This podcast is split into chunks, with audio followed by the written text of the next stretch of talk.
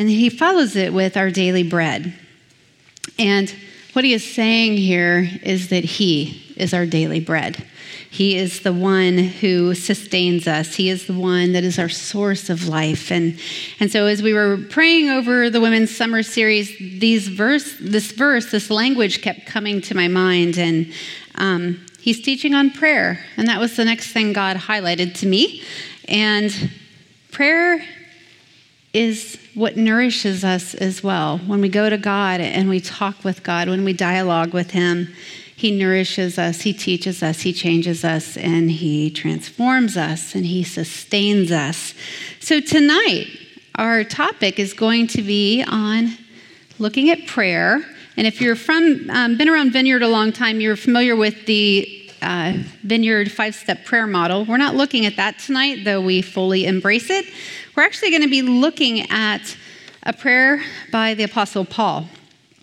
And so I want to start off and just ask you a question How did you learn to pray? Think back. Some of us may need to think a little bit longer. How did you learn to pray? You know, if you were raised in the church um, from the time you were young, I would assume one way you learned to pray was in your uh, Sunday school classes with your teachers, right? Um, if you had parents who were believers, maybe you learned to pray by, from them. Maybe you prayed in your home. Maybe as you got older, maybe a, a youth group leader, you learned how to pray more during that time, or your pastor. Uh, if you're like me, I wasn't raised in the church. I became a believer at the age of 35. Um, at our previous church. And um, we immediately, Derek and I immediately got invited into a small group. And for some reason, we said yes. um, and it was a wonderful experience. And those were some of the first memories I have of learning to pray. And I learned to pray by listening to the other people in our group pray. And that's often how we learn to pray. We kind of imitate uh, what we hear, um, which isn't a bad thing. We can learn a lot from even prayers that we don't find maybe um, as meaningful to us as other prayers, but we're always learning, and we can. There's grace in that. And I look back really early on, I felt called to be a, a teacher in our children's classroom um, for the three year olds, which was perfect. I got to learn the stories of the Bible. I got to learn how to pray at a three year old level. And let me just say if you were here tonight and you feel like you're at a three year old level, there is nothing to be ashamed about in that. You know, I think we often think when we come into relationship with Jesus and maybe we're older, right? We're a mature adult. We think that we're supposed to act like we're spiritually mature. And you know what? You're just not. it's, that's just the reality of it. Um, and so I prayed like a three year old back then. And I am so thankful that I had gracious people around me to encourage me and to teach me, um, and who didn't make fun of me. They loved it that I was coming before our God and just pouring my heart out, even in the simplest of terms. So we learn from each other. But I think sometimes we can overlook the value of learning how to pray from Scripture. Scripture teaches us so much about how to pray, not only in the prayers that we see that are recorded in Scripture, you know, specifically, I think of Jesus and I think of the Apostle Paul, like we're going to talk tonight, Moses and Nehemiah and David. And there's just endless prayers that we can learn from. Um, but there's also value when we are in Scripture, we learn about God, we learn about the character of God. And when we do that, as we build this relationship and more of the Holy Spirit is imparted to us, then we learn to talk with God in more mature ways. I'm not a pro at it. i am in a, a, prayer group that a group of moms that are um, the school where our girls go to school. About um, seven moms. We've prayed for about seven years now for our daughters. We pray for the whole class, but we've made it a habit. We each take a day of the week, and every day I pray on Mondays. Um, and we submit prayer requests. And those prayer requests have really changed through the years.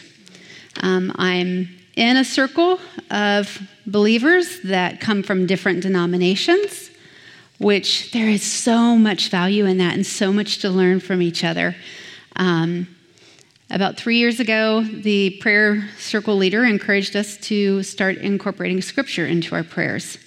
And I go, that was the Holy Spirit. It was just so good. And it changes. It changes how you pray. Because we can easily just say, ah, I need this fixed. That's wrong. This isn't working out. Her attitude's bad. My attitude's bad. You just start praying for those things. But when you look at scripture, and tonight we're going to see in the Apostle Paul, he prayed for really eternal, kingdom focused things. Um, and that should be our heart's desire, not that we don't pray for the other things too. So we're going to be looking at the Apostle Paul. That was a scripture in Ephesians that I felt like the Lord put on my heart. For those of you who may not know who Paul is, let me just tell you a little bit about Paul. Paul um, was Jewish, he was a Jewish Pharisee. And the Pharisees were well trained in the Bible, like well trained.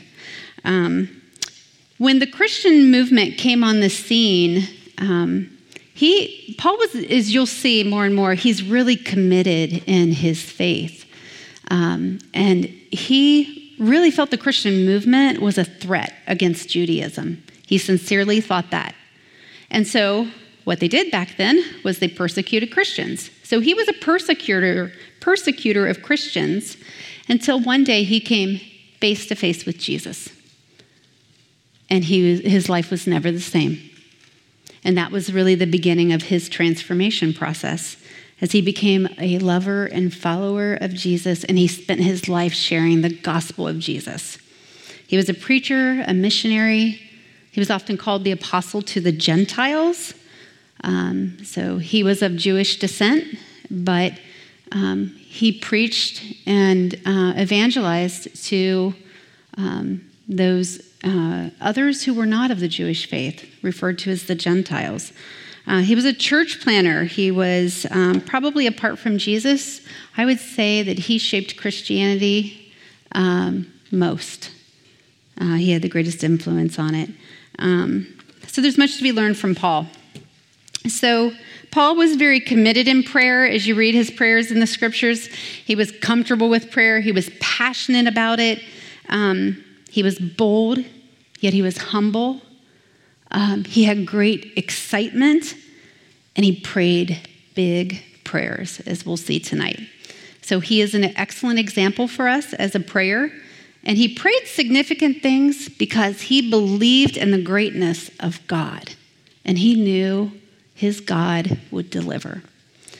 So there's lots of prayers we could have looked at. They are endless. Um, but tonight, we can't get through all of them. so we're going to look at a prayer that he, um, a letter in Ephesians. It's a prayer that he wrote to the church in Ephesus. Um, and tonight, he wrote this to the church of Ephesus, but tonight, you need to know he wrote it to you as well. He wrote it to this church body, he wrote it to all of the church body. So tonight, when you read this, personalize it. Personalize it as a prayer he prayed for you. Chew on it, meditate on it. If you do not have an outline, in the back corner, uh, there's a stool over there and you can get an outline. Tonight, I really encourage you to take notes. Take notes on your outline, but take notes of, note of what God's doing in your heart and what He's speaking to you, um, because we're going to use that during our discussion time. So, what didn't Paul pray for? You know, the believers in Ephesus were, Ephesus were, no long, were no different than us. They had the same concerns. You know, they had concerns about provision in their lives for shelter, for clothing, um, for food, for their jobs, for income, for their health, their marital issues, maybe the desire of wanting to be married, but not for their kids, for maybe the desire to be a parent, but not for the tension in relationships, for trying to choose the spirit over the flesh. They had all these same concerns, but we don't see that as the concern or the focus of Paul's prayers in Scripture, at least what's recorded. He didn't ask for a lot of these things. Um, we can note once, recorded in 2 Corinthians 12, where it says, Three times he prayed for a thorn to be removed from his side. He prayed three times. And God responded, My grace is sufficient for you, Paul. So we don't know what that thorn was. It was never shared exactly what that was, but he did refer to it as a messenger of Satan. So my assumption is it was a pretty significant thorn. Whatever that affliction was, it gave him a limp. But you know what? That's the only time we see that he prayed for it, that we're aware, that was um, to, determined to be recorded in Scripture. And in that, I believe that the presence of that thorn was there to glorify God through Paul. He said that it, uh, it humbled him, it reminded him who God was and who he was, and the order in which um, that was for him. It, Paul, um, God enabled Paul to overcome it, and he, he helped him to operate with that thorn. You know, often we want to pray ourselves out of things when God really wants to use things, the hard things in our lives. And He does it because it transforms us when we rely on Him and we trust Him. And it makes us more kingdom minded. It helps people to be drawn to Jesus because they see the work of God in you and they go, that's not human. And it points them to Jesus. It's a testimony, it's proof of his existence that we have a living God active in our lives. What Paul did pray for were things like unity that would glorify God, joy and peace so that they would believe and trust in him and have hope in him. He prayed for wisdom and revelation that they would know God better. I love that one. They prayed that they would, he prayed they would share their faith so others would have a deeper understanding of God. He prayed for dependence on God, spiritual growth, and transformation in the lives of believers. He prayed for our spiritual maturity, all for God's glory. I'm going to share a story with you. Um, this is a personal story, and I have the permission of my daughter to share this, or otherwise I wouldn't. Actually, I have the permission of both my daughters, although my second daughter said, Why are you asking me? Um, so, one of our daughters has, um, she deals with chronic pain in one of her feet, and it's due to a soccer injury from three and a half years ago. Um, it's constant, she's never without pain. Um, she um, has had two surgeries, and during the second surgery, because the bone that was fractured, it wouldn't heal, so they removed the bone from her foot and just, there was nothing else they could do. Um, and we knew that there was a possibility that the pain would never go away. But now, a year and a half after that second surgery, uh, we went back in recently to the orthopedic surgeon and said, okay, can we evaluate where this pain is coming from and we were looking for answers, and ideally, we were looking for um, the pain to be gone, to remedy it. And um, we did not get the news that we had hoped. And so she was told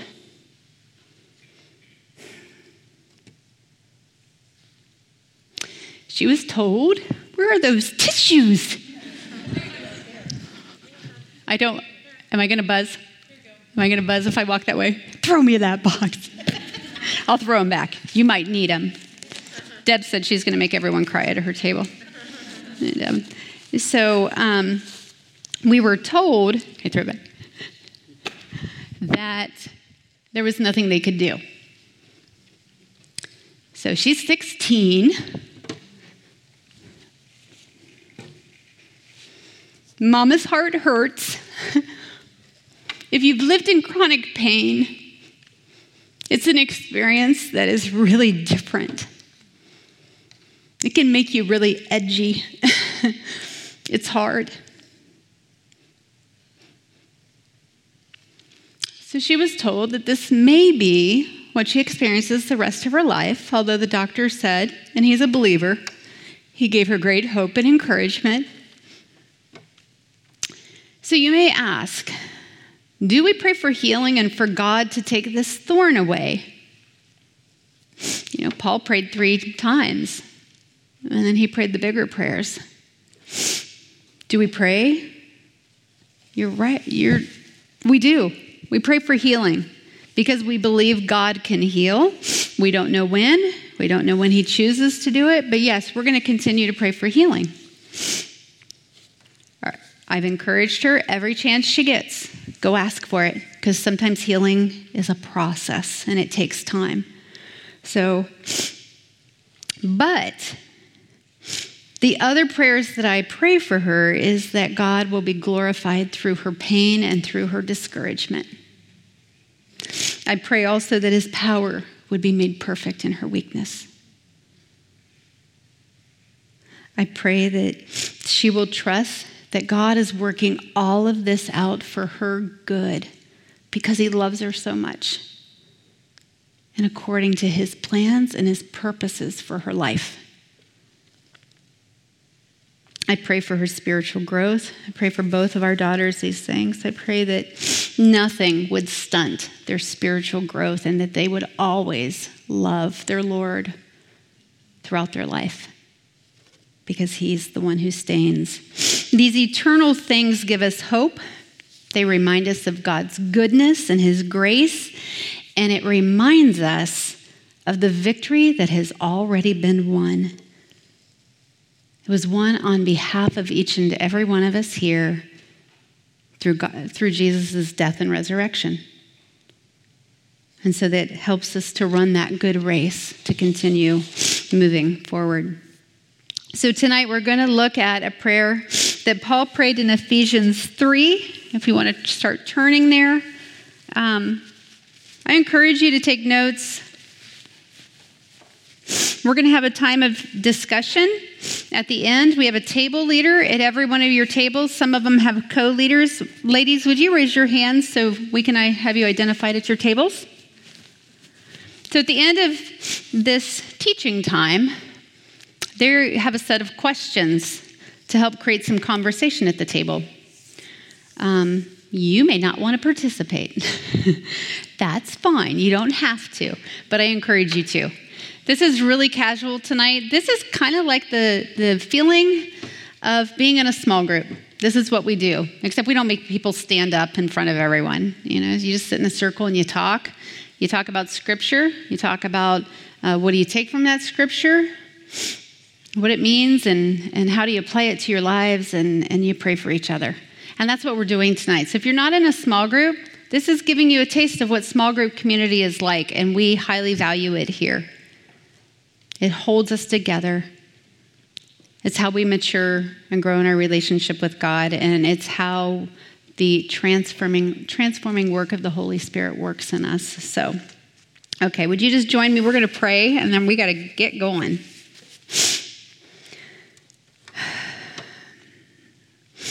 Gracious Father in heaven, I just pray right now, Lord, that you would give us a stronger spirit of your wisdom and your revelation tonight. I say, Come, Holy Spirit. Would you reveal yourself tonight in greater ways to each of us?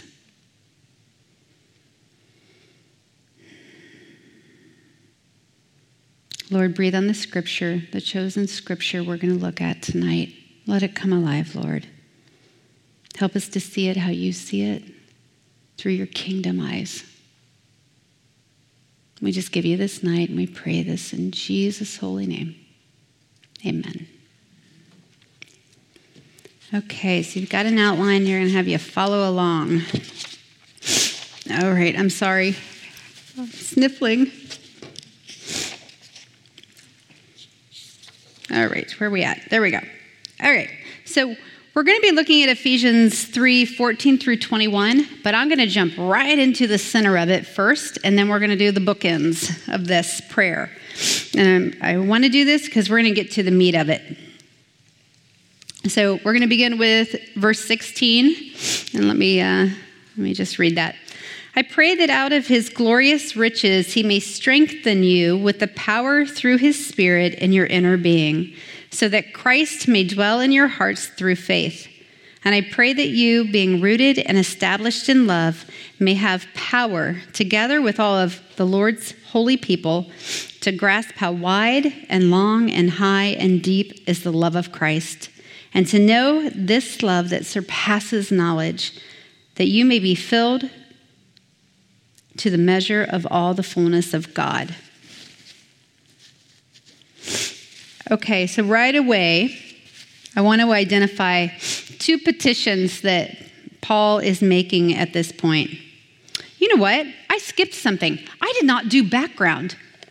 We cannot know what's going on if I don't get background on Ephesians. So let me whip through that real quick. I am so sorry. Context is important. So at this time, the early church is spreading and growing very rapidly.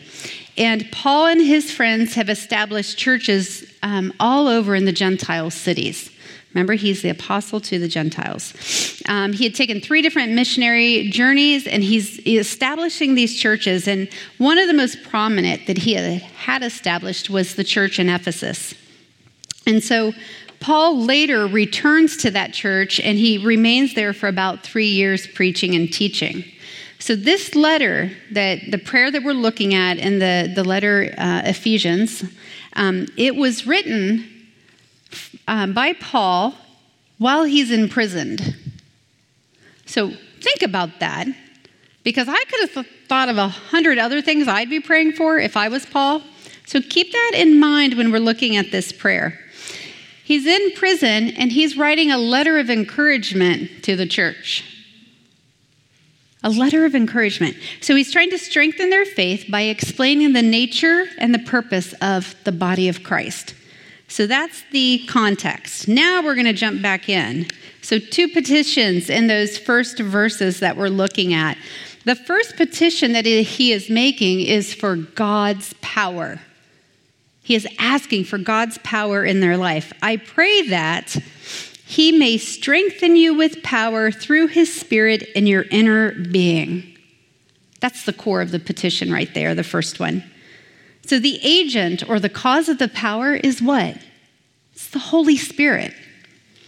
And the place of operation where he wants that power to be is in what he calls the inner being, or some translations say the inner self. See, we cannot obtain power on our own. It comes by the presence of the Holy Spirit in us. And to help us understand the inner being, what that means, I want to reference another scripture, 2 Corinthians 4. It says, Therefore, we do not lose heart, though outwardly we are wasting away, yet inwardly we are being renewed day by day. I'm going to stop on that one. The inner being is what remains in us when our bodies fail. Anyone got a body failing? And you don't have to be old for them to fail. So, um, as our bodies physically wear out and tear down, our inner being, it says, continues to be renewed day by day. That's the purpose of the Holy Spirit to do that renewal in us. So, what is the purpose of that power in the inner being, as he states it in this verse, it's in 17. It says, so that Christ may dwell in your hearts through faith. That's the purpose. You know, as you study the prayers of Paul, you will see a lot of so that's or very similar language. So that. Um, the so that provides the purpose of his petition, whatever he's praying for. So it's a good indicator. Okay, that's what he wants to happen. So he says, so that Christ may dwell in your hearts through faith. So you might be asking, wait a minute. I thought Christ dwells in all Christians. What does that mean? Well, that's true, but I'm going to give you an analogy um, that I think kind of helps illustrate it. It's not the perfect analogy, but I think it works. So I don't know about you, but I like the HGTV show Fixer Upper. Hey, you know that one? It's the reality show with Chip and Joanna Gaines. It's a married couple, and they like to take vacant, um, rundown homes that are in really bad shape and renovate them. And they always come up with this amazing, beautiful finished product that I go, oh, I wish I lived there. They're beautiful. So when you become a Christian, the Spirit takes up initial residence in you. God imparts the Holy Spirit to followers of Christ. But you know what happens? If you don't already know, He finds a lot of garbage in you. There's a lot of things in you that just need to be kind of cleaned up, so to speak. So it might be something like that leaky roof. It might be you need to have the electrical replaced because it's old and out of date. You might need a fresh uh, coat of paint just to brighten it up a little bit, or just even an overall deep cleaning just to make the house be, uh, be you would be able to move in, right? So down the road, though, you do these initial things, you move just to get you in the house. Well, down the road, let's say your family begins to expand. And you start, oh, you know what? We got little ones. We need to replace this carpet. We've had this carpet too long. It's stinky and smelly. It's stained. They're not coming out. We need to replace the carpet.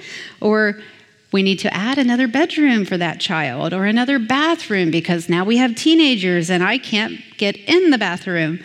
Um, so throughout your time there, you continue to maintenance that house as well, right? And you make enhancements, improvements to it.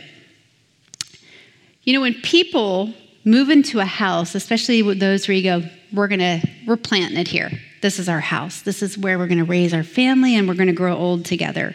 What you find is that over time, their presence characterizes the house. I have a friend who, when I go to her home, and she's here tonight, I always tell her, I experience such peace when I walk into your home. And it's so representative of her personality. She's a peaceful person. That's what our homes, they represent us, they're characterized by us. just as when the Spirit indwells us, He sets out to make this dwelling place an appropriate place for Him to live. So he's got a lot of work to do. Paul says in Galatians 4:19, he puts it as Christ is being formed in us. It's a process, it's an ongoing process. He's being shaped and molded into you. When Christ moves in, we're in need of a major repair. And it requires a lot of power to do that, power that we don't have on our own. So Paul prays this prayer for power. Paul asks God to strengthen us by his power in our inner being that Christ may take up permanent residence in us, transforming us into a home that in time more and more reflects his character.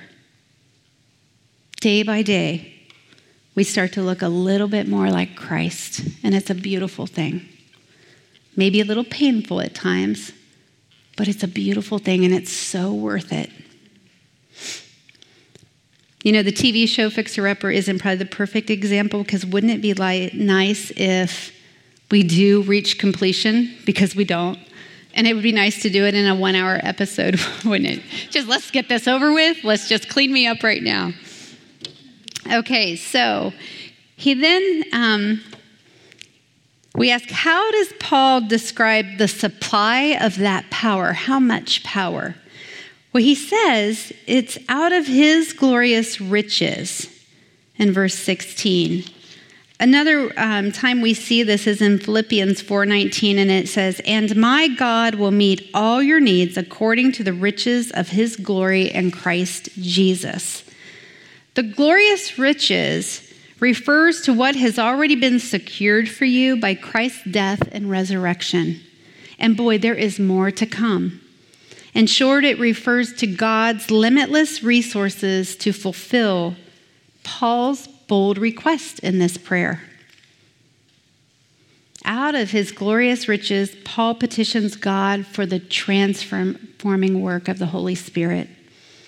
And he believes that the supply of power is, an, is as extensive as the many blessings that have already been lavished on each and every one of us here. So, that is the petition for God's power. The second one is God's love. And we see this, and it starts in verse 17. And I pray that you, skip forward, grasp how wide and long and high and deep is the love of Christ. That's the root of his petition right there. He prays for power to grasp the limitless dimensions of the love of God. What it's not saying is um, you need to love God more. Not that that's a bad thing, but that's not what he's saying right there. He's saying we need to better grasp God's love for us. We need to understand the depth of it. God's love is a foundational truth. And Paul wants us to be, he says, rooted and established in that love. So there's two terms there, rooted and established. The first one, they both represent a metaphor. The rooted is an agricultural one, and it's re- representing the deep roots of a tree. The extensive root system that not only attaches itself um, to the source of the nutrients under the ground, but it keeps the plant set in place so it can weather a storm and not be broken. The second one is established, which is more of like an architectural. Uh, you think of the foundation of a home. So, um, a foundation that is solid and well built, it means that there's stability for that home. It means security and strength. So, what he's saying is that when we face trials and hard, difficult circumstances, which we all will, right? And we are probably at this time we remain steady, we remain strong, and we're not tossed from side to side like the waves. We don't get carried away and we don't get broken. We stay steady and strong. Spiritually maturing Christians have a growing understanding of God's love and His grace and His power. So, how is the measurement of his love described here. It says wide, long, high, and deep. Now, modern commentators will tell you, um, they'll just warn you, don't be too literal um, with that description. But I think based on what Paul has already been saying um, and preaching in the previous chapters in Ephesians, I like this take on it. The love of Christ is broad enough to encompass all of mankind this is written to the Gentiles. And there's, we're going to hear this in a few minutes, but there's an announcement being made about the Jews and the Gentiles who were segregated. So it's broad enough to encompass all of mankind, long, long enough to last for eternity, deep enough to reach the most degraded sinner, and high enough to exalt him to heaven. Understanding the extent of that, of God's love, is pretty amazing. And um, it creates gratitude, great gratitude in my heart, and I'm sure for you as well. He adds that we shall have the power to comprehend these dimensions of Christ's love along with all the saints. A follower of Christ can know something about love, but that knowledge is limited. That experience is limited because it's just you. So, what he's saying is, it needs to be the whole people of God when you come together. It's why church, attending church, and being a part of a church and small group is so important. When you come together, you understand the love of God even deeper because now you know what's happening? You're rubbing, right? Iron sharpens iron you're also getting cared for and you're getting loved and you're being encouraged. There are people who want to be in relationship with you in friendship. God shows us so much more um, when we are in that experience with each other, when we're in relationship. It needs to be everyone. Um, but you know what? Yet, even with each other, we never fully get an understanding. It, it's just limitless. and it's beyond what our, our brains can grasp. It says it surpasses knowledge, is the wording he uses.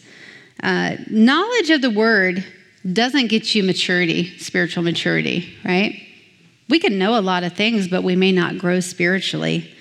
But combined with the spiritual um, element of being in relationship with people and learning how to love people and care for people, that combined with the knowledge moves us further down in maturity.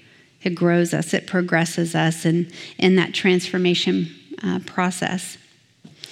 So, Paul has already used this word surpassing um, about his power and his grace in the earlier chapters, but he uses it again for God's love. And you know what? I'm sure we will spend eternity trying to wrap our minds around um, just the fullness of God's love for us. So, those are the two petitions for power and for love. So, now what I want to do, I want to back up to the opening verses uh, verses 14 and 15, because I, I think there are some things here we need to highlight to understand more about the prayer. It says, For this reason I kneel before the Father, from whom every family in heaven and on earth derives its name. So he says, For this reason. So that means we got to look back further, which we're not going to spend a lot of time on, but I'm going to summarize earlier in chapter 3.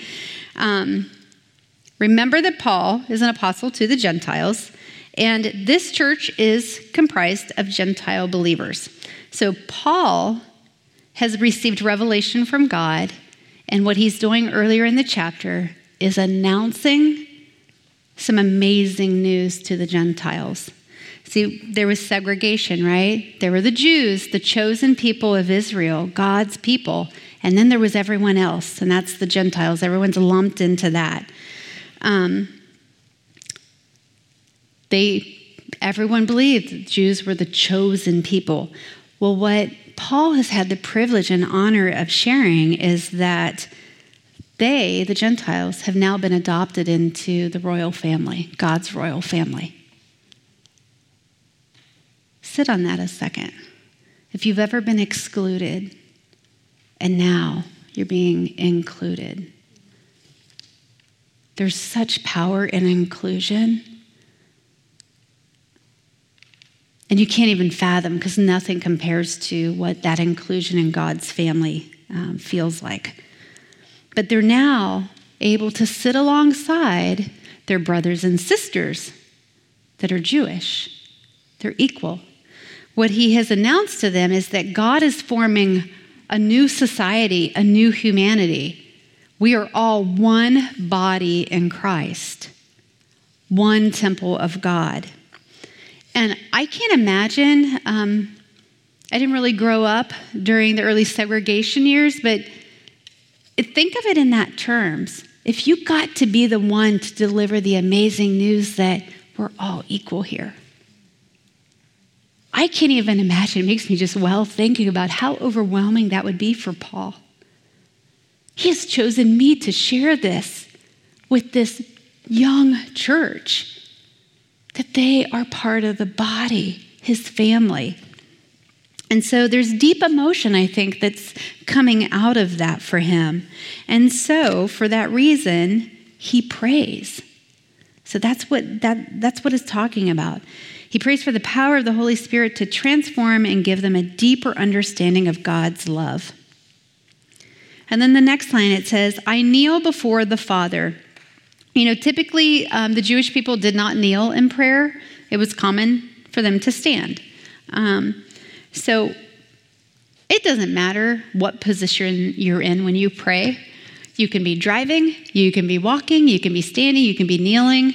I don't recommend laying down because I fall asleep, but you, it doesn't matter the physical position you're in, whatever, you know, is what God has you do.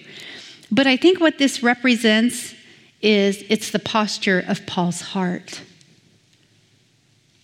He knew God was above him. He knew God's rule and reign was over him. And so he knelt to show reverence to his God because he knew his position. And he knew God's position, but he also knew his position. So I think it's um, coming to him in awe and wonder because he believed. He believed in the greatness of his Father. He knew who he was praying to you to. But my question for you tonight is do you know, do you think about God in the same way when you pray to him? Just chew on that for a while and just think about that tonight. It continues on to say, From whom every family in heaven and earth derive its name. The word used for father here is better represented father of every family. Every fatherhead group on heaven and on earth um, is named from the Father. I did not, I received um, the name of my father coming down to me. It, that, that name did not go up. My maiden name is Grandstaff. That came down to me. It's the same thing with God. It refers, in this one, we're referring to the Father of all, above all, of every family, and the one in whom alone fatherhood is seen in perfection. Nothing compares to the fatherhood of, of our God, the one we all come and yield before to pray with awe and wonder. If you skip to the verses that close this prayer, verses 20, I want to read that now 20 and 21. Now, to him who is able to do immeasurably more than all we ask or imagine, according to his power that is at work within us, to him be glory in the church and in Christ Jesus throughout all generations, forever and ever. Amen. This is a benediction. Um, it's a declaration. It's a declaration that the God who always does more than we think he will do, more than we could imagine, his blessings are in abundance to us. He's bringing glory to God's name, to his son Jesus. And he also, um, in that declaration of this power that comes through Christ, he's saying is available to them, the Ephesians. And you know what? It's available to us as well. You know, we don't study the scriptures to um, look at a set of rules to follow in our lives. We study the scripture to get to know the character of God.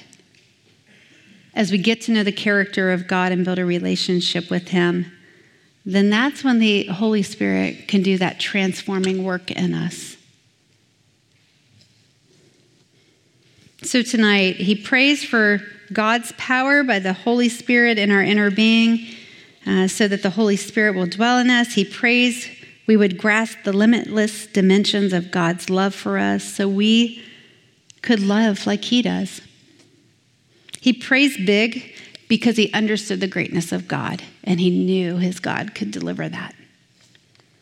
He prays for spiritual maturity so that God would be glorified. We have a saying, uh, it's one of the vineyard distinctives. Many of you know it. Uh, it's come as you are. It's um, kind of a tagline, I think, now for a lot of churches. We're the original. Just saying. No, no, but so it's come as you are. Jesus welcomed everyone. He dined with some of the just the craziest people, you know, in society. And it didn't put him off because he had such great love. He didn't go, you're difficult, you're strange, you're weird. No, he said, come on. And he built a bridge, he built a relationship. Sometimes he spoke truth, Sometimes he just blessed them. Sometimes he loved them. Sometimes he healed them. So we say, Come as you are. We welcome anyone and everyone here at BCDC. But we also say, Don't stay as you are. Don't remain that way. Because we have that garbage when we come into relationship with God. And we want that to be transformed. Sometimes we want to hold on to it too long. but you know what? If you ever experienced any type of transformation, transformation in your life, it is so well worth it. There's nothing like it.